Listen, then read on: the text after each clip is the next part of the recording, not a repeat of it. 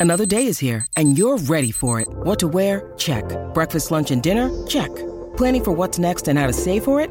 That's where Bank of America can help. For your financial to-dos, Bank of America has experts ready to help get you closer to your goals. Get started at one of our local financial centers or 24-7 in our mobile banking app. Find a location near you at bankofamerica.com slash talk to us. What would you like the power to do? Mobile banking requires downloading the app and is only available for select devices. Message and data rates may apply. Bank of America and a member FDIC. Hello, everybody. This is Marshall Poe. I'm the editor of the New Books Network. NBN listeners like to read books and buy them. So we thought we'd tell you that right now, our friends at Princeton University Press are having a remarkable site wide sale. You can get 50% off books, including ebooks and audiobooks, with the code 50, F I F T Y, at checkout until May 31. You can save some real money on Princeton University Press books. I encourage you to go there and check it out. Welcome to the New Books Network. Hello, and welcome to New Books in Performing Arts, a podcast from the New Books Network. My name is Andy Boyd. Today on the program, I'm talking with Andy Bragen about his new book that includes the plays This Is My Office and Notes on My Mother's Decline. Andy, welcome to the program. Thank you. Thank you for having me. So, I, I thought as a first question I might ask, I, I feel like sometimes I do this podcast just so that I can ask as many people as possible this question. And the question is, what was it like studying playwriting with Maria Irene Fornes? That is a wonderful question. And uh, I had the privilege of having a, a, number of really wonderful teachers. And Fornes, I first studied with down in Taxco, Mexico.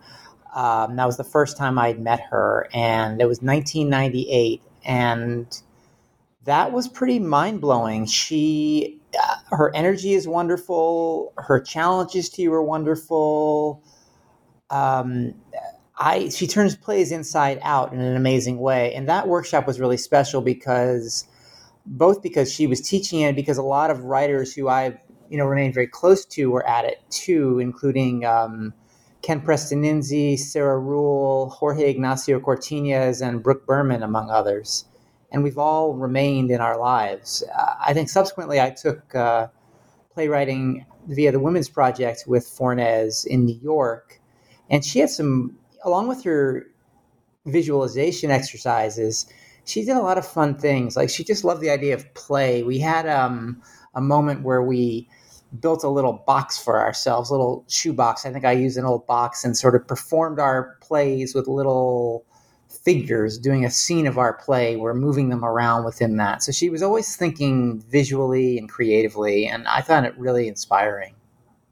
Do you think visually when you write?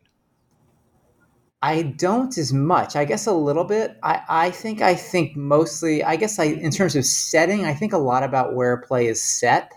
Mm-hmm. Um, and once I've set that in place, sometimes I have it in maybe subconsciously in my brain, and then I hear voices and what those voices are. But definitely, I mean, I think most of both of these plays were coming out of locations, so that um, but the plays that are in this book, but many other plays too. I've set plays on tennis courts, on public playgrounds. Um, so I guess I'm thinking visually in a sense of giving myself a landscape to work within. Whether I'm specifically thinking about it in the moment of writing, it's still always there. Yeah, yeah, that makes sense. The the locations in these plays are are really, um, really very clearly a part of why they're plays in a way. You know, I mean, I feel like any kind of the, the first play is, is essentially a one person show. Um, and the second one is a, like a two person show. And whenever you have something that's that minimal, one of the questions is like, why is this a play rather than, you know, like just a, a, a straight memoir? And I feel like the setting is a lot of the reason for that, that the fact that you're saying these words in places that are redolent of the locations you're talking about seem like a big part of that answer. Is that, is that part of how you'd answer that question? Absolutely. And I think, especially with the first one, This is My Office, um, that came very directly out of, because that play plays with truth and fiction. But in terms of where it started, I had this residency with the Lower Manhattan Cultural Council, and it was in this enormous floor through empty space. And as I was writing it, I would literally wander the space and write, imagine different sections set in different parts of it. So it was, in a way, written with this space that is now gone in mind. So I had a very physical sense of it. And of course, Notes My Mother's Decline takes place um, pretty much in terms of the sort of central emotional space of it entirely in my late mother's bedroom. So that's another place I had very deeply inside me as I was writing. Mm-hmm. Um, one of the things I love about this is my office um, is that it so captures a feeling I've always had whenever I've had an office job, which I, I currently do, which is um, that I'm kind of pretending to have an office job. And like I'm just sort of like going through the motions and like getting my little coffee and sending my little emails. And I, I always wonder, like, is there, do people who have done this for longer feel like they're actually doing an office job? Or does everybody feel like they're pretending? And I feel like that's part of what that plays about that's very interesting to me because I haven't had a lot of office jobs, but I certainly have uh, clearly, as I think is clear in the play, an emotional connection to offices from my father and having visited him at his office. Mm-hmm. But and I, you know, I've worked at various things that are similar to to offices, but I haven't really spent that much time in them, to tell you the truth.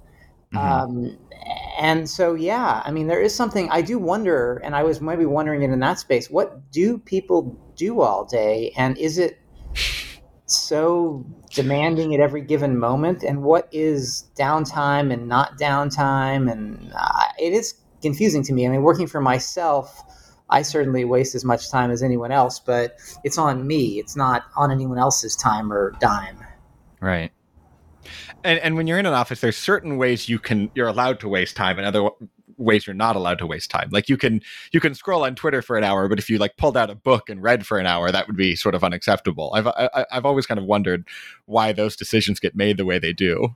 That's quite interesting, and I and I realized I did. I, I was a member of a place called the Writers' Room for a while. Oh, sure. writers, and I I really love it there. But I did feel even though no one was enforcing anything, I, I, did feel a certain obligation, maybe because of all the other writers tapping away in there to be focused and to not waste time. So there is a sense of also, I think it was also the experience of being in an office that was both a little bit social and not social. In other mm-hmm. words, we weren't really talking to each other, but we were all in the same space together. Maybe it's the odd fellowship of the office that that's interesting to me too. There's also a great sort of rhapsody for the storeroom, which you you write about being a very sort of attractive place to you as a child. What do you think was so exciting to you about the office storeroom with all the paper and paper clips and binders and stuff?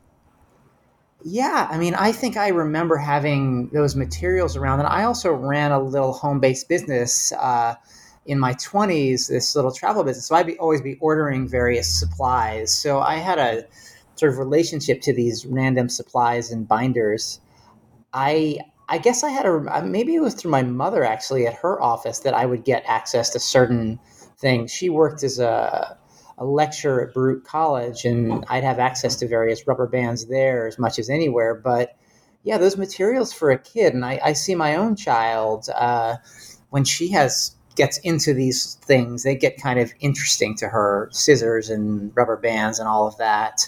I don't know, they hold a kind of mystique of some other life. And maybe as a child, you can imagine playing and being something through that. Mm-hmm. I think one of the things about it for a child is that they're so similar to, I mean, in some ways, they're the exact same as the things that you play with when you're like making crafts as a kid. So you can sort of imagine, oh, like what I do at, at daycare with the scissors, maybe that's what mom's doing all day at the office or dad's doing all day at the office. So it maybe closes the distance between the office and the child's experience in some way. Yeah, I, I think it makes a lot of sense in the sense that we do want to understand in some way what our parents are and want to relate it to ourselves. And that weird, I think the plays are both very interested in perspective. In other words, if you're a small person and you're looking up at an adult, you don't really understand them, but you mm-hmm. understand mm-hmm. certain things very deeply, and certain things are rather confusing. I mean, that's sort of, I guess, the idea visually for me is like reminding myself of what it was like to ride in an elevator when you were four feet tall and you were mm-hmm. surrounded by all these people who were much bigger. In some sense, the perspective of the plays, especially when it's from the child's perspective, is coming from that. Mm-hmm. These are both plays that deal with your own process of mourning. Um, this is my office kind of centers around your relationship with your father and notes on my mother's decline, obviously your mother. Um, how much distance in time did you have from their deaths before you started writing each of these plays? Well, uh, different distances, in fact. Um, this is my office. My father died in November 2007. And I believe I started writing some scenes of This Is My Office late in 2009 into 2010. So I had a couple of years there, and it was still fresh in some ways, but it wasn't immediate. Mm-hmm. Um, and notes my mother's decline. I mean, I had a, I'd say, a more complicated relationship with my mother in a sense, and her decline was my father was sick very briefly, um, mm-hmm. and it was sort of shocking and sudden. He passed away um, at 71, which is not not young, but felt early to me. Um, my mother had a, a lengthy decline, and my entry into notes my mother's decline was I had um, I had seen this is my office produced in 2013 by the Play Company uh, in late 2013. and that December, I just started writing uh, a scene or two of Notes My Mother's Decline at the very beginning. I think I had um, um, my friend and a director I very much admire, Daniel Fish, had come to see um, this in my office and really liked it. And so, in some ways, I wanted to write something with Daniel in mind, almost that question, what would Daniel Fish do? Mm-hmm. Um, and so I, not a bad of, question. I think it's a great question because I think great question to start to play for. He's because he's a brilliant director and he questions everything. He takes nothing for granted. So I think as a writer, how do you how do you enter and take nothing for granted in that way? Mm-hmm. Um, and so I started that play. I started Notes My Mother's Decline. Um, in at the end of 2013, beginning of 2014, my mother was declining, but she was still very much a force. Um, and I wrote a lot of it, and I didn't talk to her about it. And her decline accelerated over those those years. Mm. And she passed away in, I guess it was late 2017. And I had written most of the play or earlier version but I couldn't end it. Um, right. And I actually wrote the last scene, the dialogue scene, um, on a single, maybe in a, on a single sitting, um, maybe three months after um, she died in 2018, because I couldn't figure out the ending. I had other endings in mind. I probably had my own anger to reckon with, and my own. I was in the middle of it in her decline and her caretaking. So I, I think I needed to have a softer ending and a more generous ending, um, and I couldn't have gotten there until after she died. Mm-hmm one difference uh, between the two plays that maybe comes through more reading them than it would seeing them staged is that the character in This Is My Office is named Andy Bragen, but the, the character in Notes on My Mother's Decline is named Son. Um, why did you why did you make that choice? Why did you decide to explicitly name the, the character after yourself in the first play, and why did you not do that in the second one? That's an interesting question. Um, I think that the the first one um, the, the, sort of non generous answer to myself was that it seemed clever, but I think it was more than that. Um, I think it was maybe it was because it was so specifically about that space or something that it, it felt like I wanted to place myself in. I, I actually don't know the answer to that. Uh, mm. For the second one, they just felt Hmm. I, I maybe maybe it was from di- to give myself some distance from it. I'm not sure. Um, right. I mean, I that's what. That's sort of why I asked the question because I thought it was interesting that there's, I feel like so much less distance between you and your mother in No Time My Mother's Decline than there is between you and your father in This Is My Office. So the decision to name the character in Notes on My Mother's Decline son does seem like a way to kind of put some distance there that's that's not there in the material. Um, I mean, I feel like the intuitive choice would be to switch them and to have Son be the character in This Is My Office and Andy Bragen be the character in Notes of My Mother's Decline. So I was interested that you you didn't do that. Yeah, I mean, I think that that uh, I'm not even sure I thought about it. I think it was intuitive. I also think that um, the you know I don't even list characters in Notes My Mother's Decline for most of it, mm-hmm. and. Mm-hmm I think uh, Sarah Ruhl in her forward was really smart about this and pointing out that the characters were so entwined that they didn't even get that sort of distance. Mm-hmm. Um, and whatever it was. I mean, when I started notes, I started the first, the beginning of the play, I wrote a couple pages of dialogue. And then I realized, and it was partly related to the what would Daniel Fish do question, I removed all of the son's dialogue from that section and I sort of found the style of what the play was mm-hmm. through that. That a conventional dialogue actually weirdly felt less uh, intimate in some way than the one sided part. Mm-hmm. Yeah, and and that that kind of one sidedness of the mother character really does um, give you. It's almost like it it bypasses sense, right? It bypasses like making these logical connections, and you get such such a sort of strong dose of just her language and her character without it being in the context of, you know, pursuing an objective or something like that. Yeah, I mean, I think that the the power of that character um, for the son and and for me at various points was really serious, and the dialogue it, it would fall almost into bickering. And maybe I'm maybe I'm being generous to son by not showing his moments of petulance, though I think they're implied in mm-hmm. the play. Um, yeah, there's something about trying to capture a person too. And I remember in some earlier writing, probably um, before I started that play, or maybe during it at some point, I started, you know, trying to think about my mother and like writing just little snippets about each decade of her life, uh, mm-hmm. which had been an interesting life, and thinking about what what did that look like. And I don't know if that was just for my own interest or if I was thinking about a play, but just sort of looking at it, but just thinking about this journey of this person who um, had grown up in Mississippi, had this really, uh, as I've learned more since, uh, uh, an accident from which she nearly died in 16, spent a, a year in, in, traction in a hospital in small town Mississippi, and some part of her was always there Mm. Um, and some part of her lived through language and lived through stories. And in that sense, giving her that language and that voice and that, you know, for better and for worse, that storytelling felt like a, both a, a sort of a capturing and hopefully a, a, a gift to some part of her. Was her storytelling part of what inspired you to become a writer?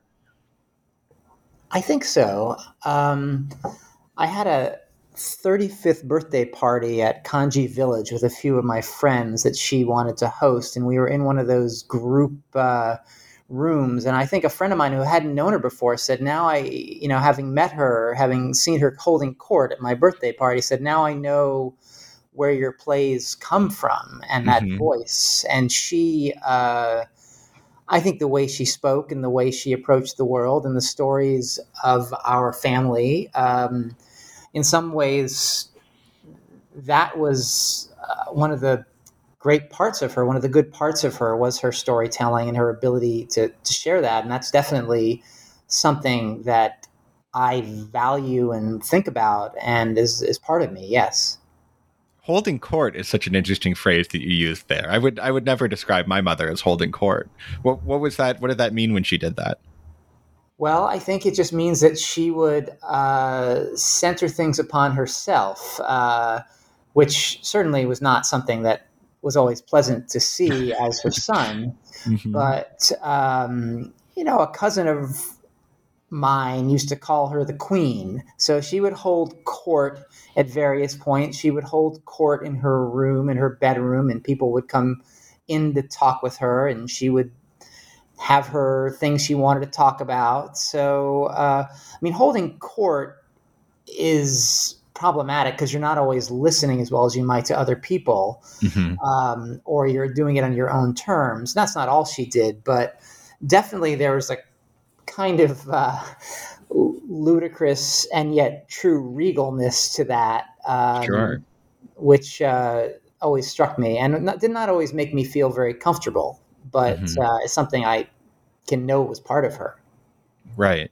And there's a there's I feel like regalness implies a certain sort of dignity and, and self regard. yeah, maybe for good and for bad. Exactly, and uh, I think she did have a certain kind of dignity and some some really good qualities in that regard.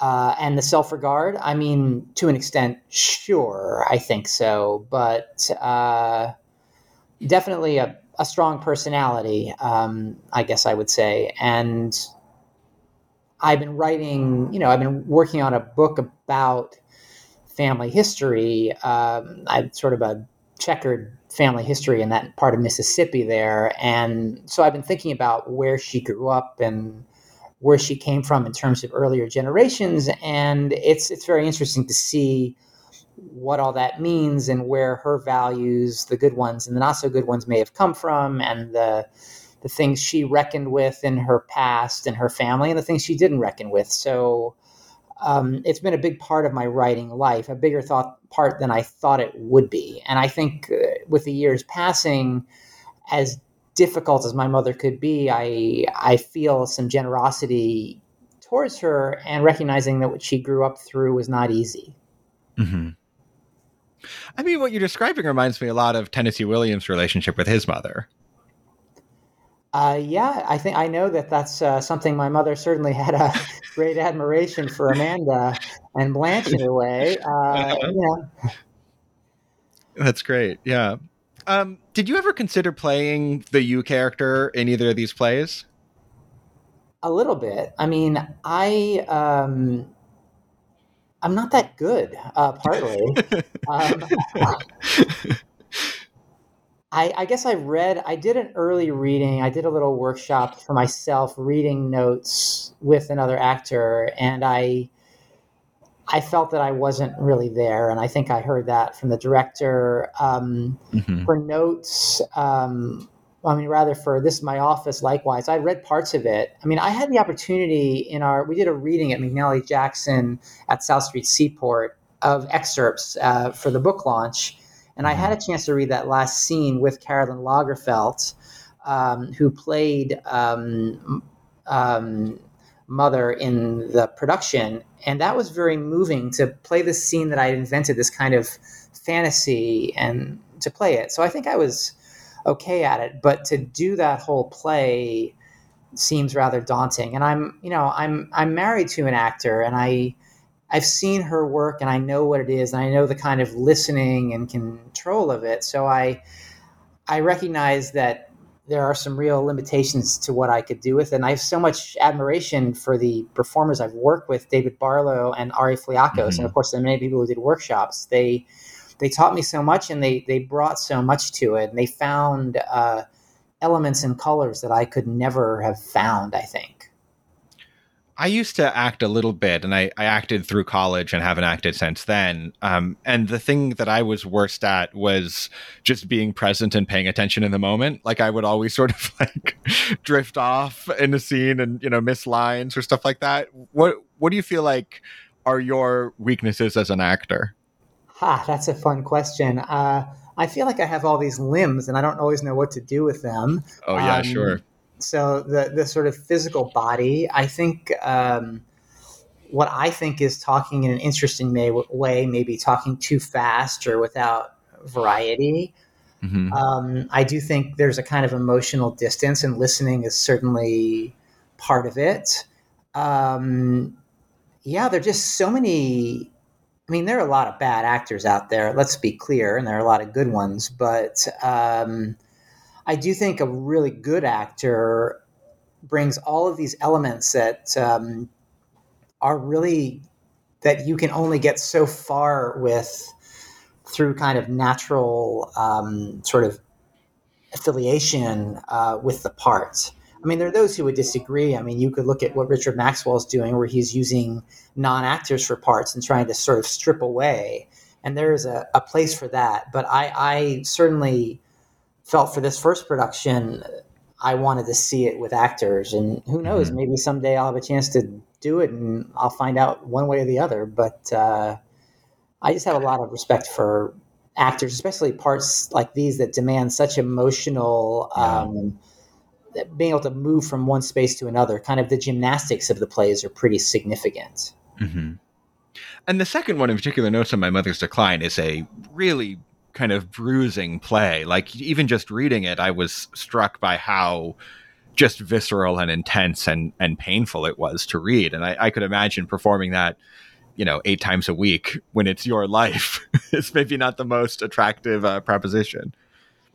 Yeah, that doesn't sound very pleasant to me. And they were, and I, the intensity of what they had to put out there was pretty substantial in terms of the level of focus. And uh, Carolyn certainly playing the mom, it, it, took a lot out of her. And mm-hmm. Ari, being part of Wooster Group, is used to some truly demanding physically emotional, physical, emotional, and mental work. And I think for him too, it was a challenge in some good ways. Yeah how often did you watch these plays when they were in production? Quite a bit.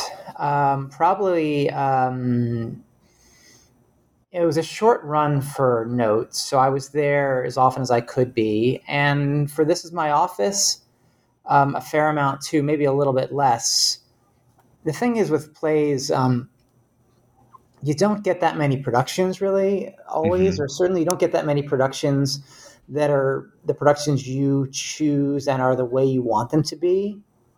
And I was really pleased with you know what we accomplished with them. These were the the versions of the plays that I wanted to see, and that doesn't really happen all that often. So I really wanted to to be there and enjoy it. And I think both of them had uh, weirdly cathartic were weirdly cathartic for me um, in different ways uh, and in a way helped me get through some parts of mourning. Um, mm-hmm. This is my office ends with uh, kind of invitation to the audience, and we were serving donuts after every performance and chatting with the audience.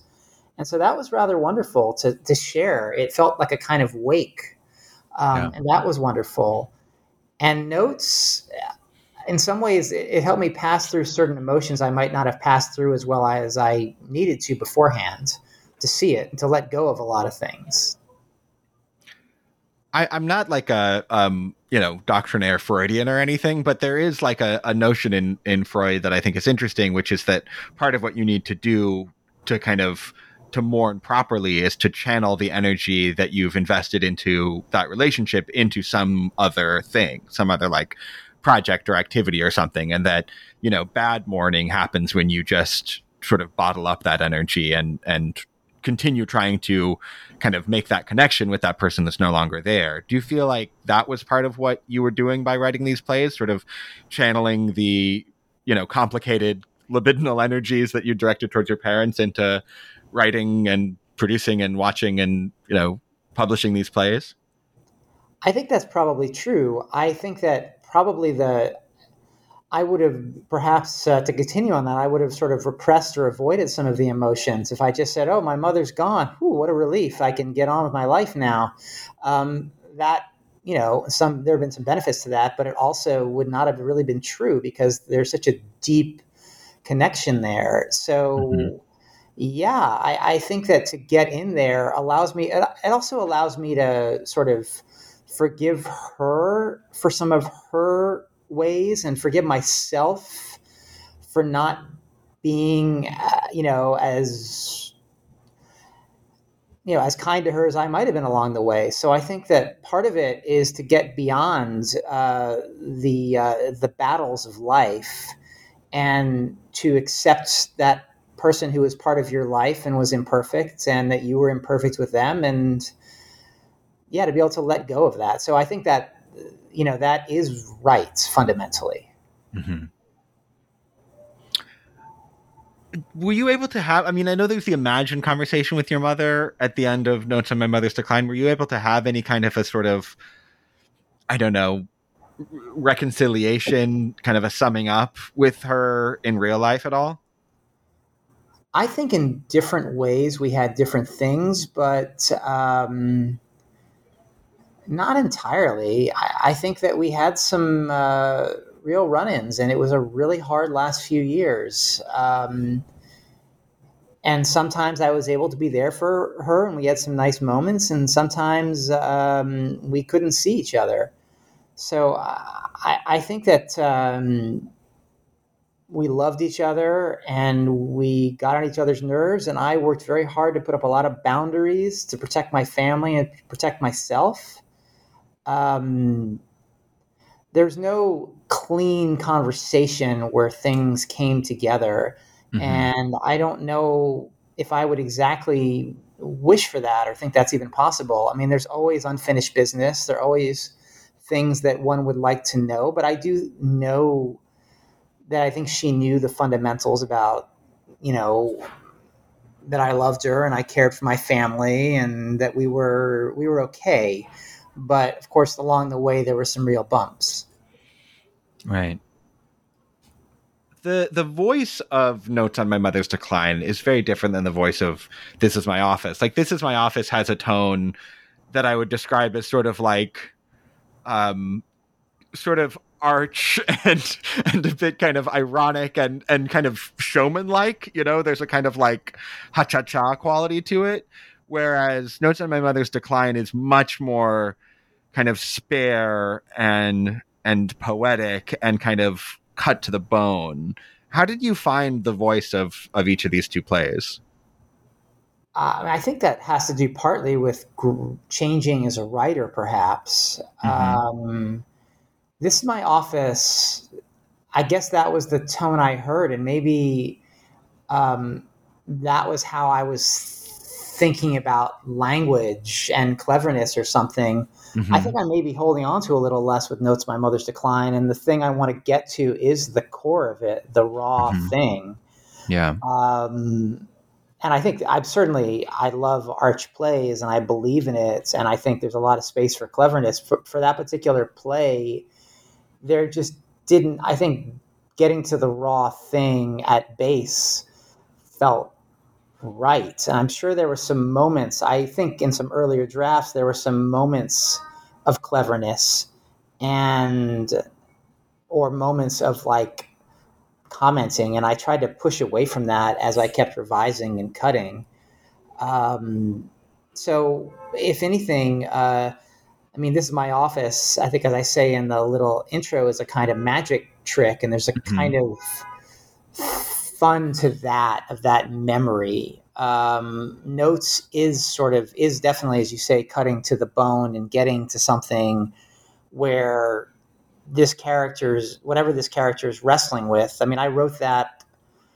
also as a parent in my late 40s i mean the concerns of my late 30s versus my late 40s maybe feel different i'm not sure yeah there's a there's a line in this is my office where the character says something like you know why am i a playwright well you know i'm 40 and i'm still a playwright and i might as well keep going now that that sort of feels like that's maybe enough of a motivation to keep going at that age, but at a certain point, I mean, this is something Václav Havel talked about that like you have your first kind of wave of inspiration as a young writer and like it's going to run out eventually and you either stop writing or you find another reason to write. Do you feel like you've gone through a similar process? I think I've had to let go of certain things. Um, I mean, you have two different parts to that. You have the artistic question and the career question. Mm-hmm.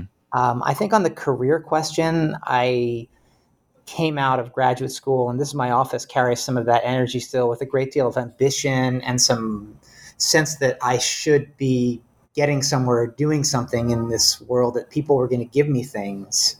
Uh, and of course, life doesn't work like that, nor should it.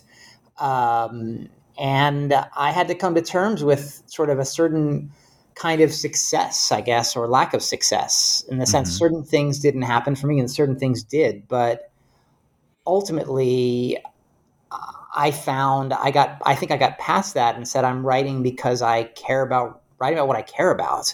I'm not going to rely on what's coming from the outside here. I'm going to do my best not to. And just I love writing. I love telling stories in the theater. I love making plays and I love doing this. And some of it's very personal and some of it's less personal. And this is what I do. So in a way, and it and it's very hard to get a play done. It's hard to know when the next play will be done, but I'm still doing it because I love it. I think. Mm-hmm. I got a rejection email from a publisher this week where they were like, you know, we like the play, but it's only had one production. Is there going to be a second production? We might we might publish it if there's a second production. And it was sort of like, do, do you realize how hard it is to get one like self-produced dinky little production? like, it just seemed like such a cruel question, you know? Yeah, it is. It's a, it's a, it's very hard, and I think people are finding ways to work in and out of institutions, but it, it does demand a lot, and to, to uh, find a way to do it on the, the terms that you want to do it um, is important, I think. Um, and so, yeah, um, we try to find our way forward. But I think uh, artistically, sort of trying to, whether or not a play is emotionally cutting to the bone with one's mother, there's certainly so many ways to to get at things that seem important to oneself, and I, and that some that can be comedy, that can be whatever, whatever it is that feels like the thing that you're doing and, and approaching it with great integrity, I think, and that that feels like a way forward at least. Um, this is like more of a personal question than like an interview question, I guess. But like, how do you, how did you, I don't know, do you feel like you've done that? And and if so, how do you do it? And if only partially, how did you partially do it? Like, how do you, how do you actually make that switch to be to being somebody who writes what you find interesting rather than somebody who's trying to you know have a play on on broadway or at roundabout or whatever you know I, I continue to work on it and i definitely had some um, moments earlier on where i'd put on a play and i would think it would lead to certain things and it, it might not. Um, i think it was just a gradual experience of trying to let go and i i'm not perfect at it and i certainly have desires and ambitions like like everyone else but um, i feel as if it just made me unhappy to really always be thinking about the next thing uh, mm-hmm. in terms of what someone's going to do for me um, and i've seen it make some other people i know unhappy and it certainly was not great for you know my personal life either to carry that kind of uh, energy with me. So I just think about the moments that I'm really enjoying making theater. Um, mm-hmm. And also knowing that some writers I really respect who also are, you know, struggling, but doing it for really pure reasons. And maybe struggling is not the right word because they're just writing and they're writing right. beautiful plays. I, am in a writers group and one of the writers was writing a, a play, and he's a writer who's been done. Uh, you know, across the country off Broadway. And it was this big play. And he's like, you know, no one's going to do this play right now. But I'm writing it for you for this group. And this was during COVID. So we're re- meeting on Zoom every week. And he would read, we would read these 20 beautiful pages. And I was deeply inspired by that. The, and that idea, I think that, uh, you know, Lewis Hyde talks about in The Gift. I know Sarah Ruhl's referred to it a lot uh, at various points. This idea of writing a play as a, as a gift for someone, um, as opposed to saying, this is a transaction I need to get value from. I want to mm-hmm. write this as a gift, and it's something that can be shared. So, um, of course, we all want to share our work. We want to see it on the stage, and that's something I continue to fight for. But the the reward of something, uh, you know, external, while I would want it, I can't. I can't center my life on it. Yeah. Um. That, yeah. It's a that's a great answer. Yeah. Um. I want to know. So these plays are both in different ways, but but I would say both are just incredibly personal plays and divulge a lot of painful factual or you know presumably factual information about you and your parents and your relationship to your parents and things that happened to them and you know the way you grew up and and um and I'm not I'm not that kind of writer at all. Uh, I don't I don't write about myself. I'm like not interested in myself. Um, so I wonder just like it, was that hard for you uh, to to expose yourself so directly in front of a bunch of strangers by writing these plays? it didn't feel that hard, I guess. Um, and I hadn't done that with many plays before that, at least not directly, I don't think. Um, I mean, there are things that I, in a way, you can't tell people what's true and what's not true. And it doesn't really matter. Um, mm-hmm. Some fundamentals are true, um, and even if some facts are not.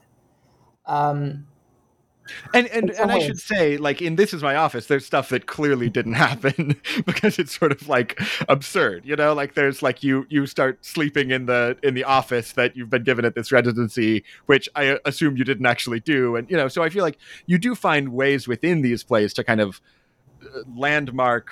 This is made up. This is maybe true. So yeah. Yeah, no, I think that's right. And I think with this, my office, I did sort of lean into a, a slightly more sad sack version of myself uh, at that point. Um, and that was, you know, that was for dramatic interest. Um, no, I feel okay with that. I mean, I feel that, you know, looking at different kinds of art, there are many different ways that people expose themselves. And we're always engaging as writers, I think, with our, our fantasies and our nightmares and there are just different ways that we engage with it or disguise with it. In some ways, maybe my choice here is to kind of hide in plain sight, and other writers have other methods for engaging with things they care about. Um, could I ask you what you're working on these days, or you know, if if you're working on anything these days?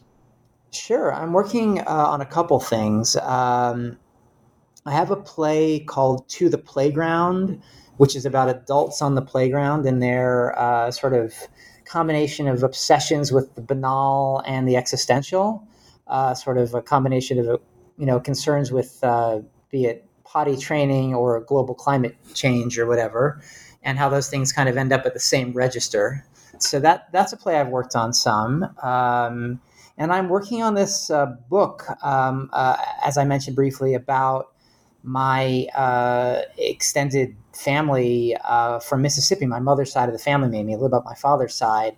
Uh, four generations ago, my great great grandfather, my mother's side, uh, was an enslaver who fought at Gettysburg and was in the Confederate state legislature. And uh, I have some diaries, I have some wills, wow. I have a lot of material from back then, and a lot of research I've been doing to sort of look at the sort of how the past and the present connect. And I'm a native New Yorker, so I have a, a great deal of distance from Mississippi. Um, and yet I'm looking at, you know, how they were back then, how I am in my own life. So it's a pretty, I guess it's a kind of memoir slash nonfiction. Maybe I'll write a play eventually from it, but right now I'm I'm trying to write a book.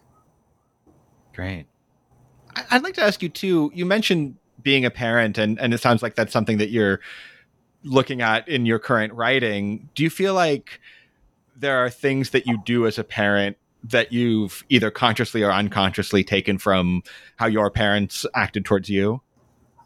Uh, yes, for sure. Um, I think uh, there's some great things my parents did and some not so great things, but um, I certainly uh, am aware of the freedom I had as a kid, and that was part of the 1970s where I was able to sort of walk to school by myself starting at age eight. That's important to me to give my kid a certain amount of freedom. She's not wanting to take as much of it just yet, but she's taking parts of it. Um, no, I think that one thing that my family always did was value books and reading, and that's something that my mother gave me and my father gave me. So I think both, you know, via example, because my wife and I read all the time, and also because we're engaged with stories um, with our daughter in deep ways, both reading to her and just talking about them, because she reads to her herself mostly now. Um, those values, that sort of intellectual, the value of creativity and intellect and, and all of that is, is really central. And I think my um, parents where they hear would recognize and appreciate that. Well, Andy Bragen, thanks so much for being on New Books in Performing Arts to talk about your new book. I really enjoyed reading these two plays and I really enjoyed getting to talk with you about them.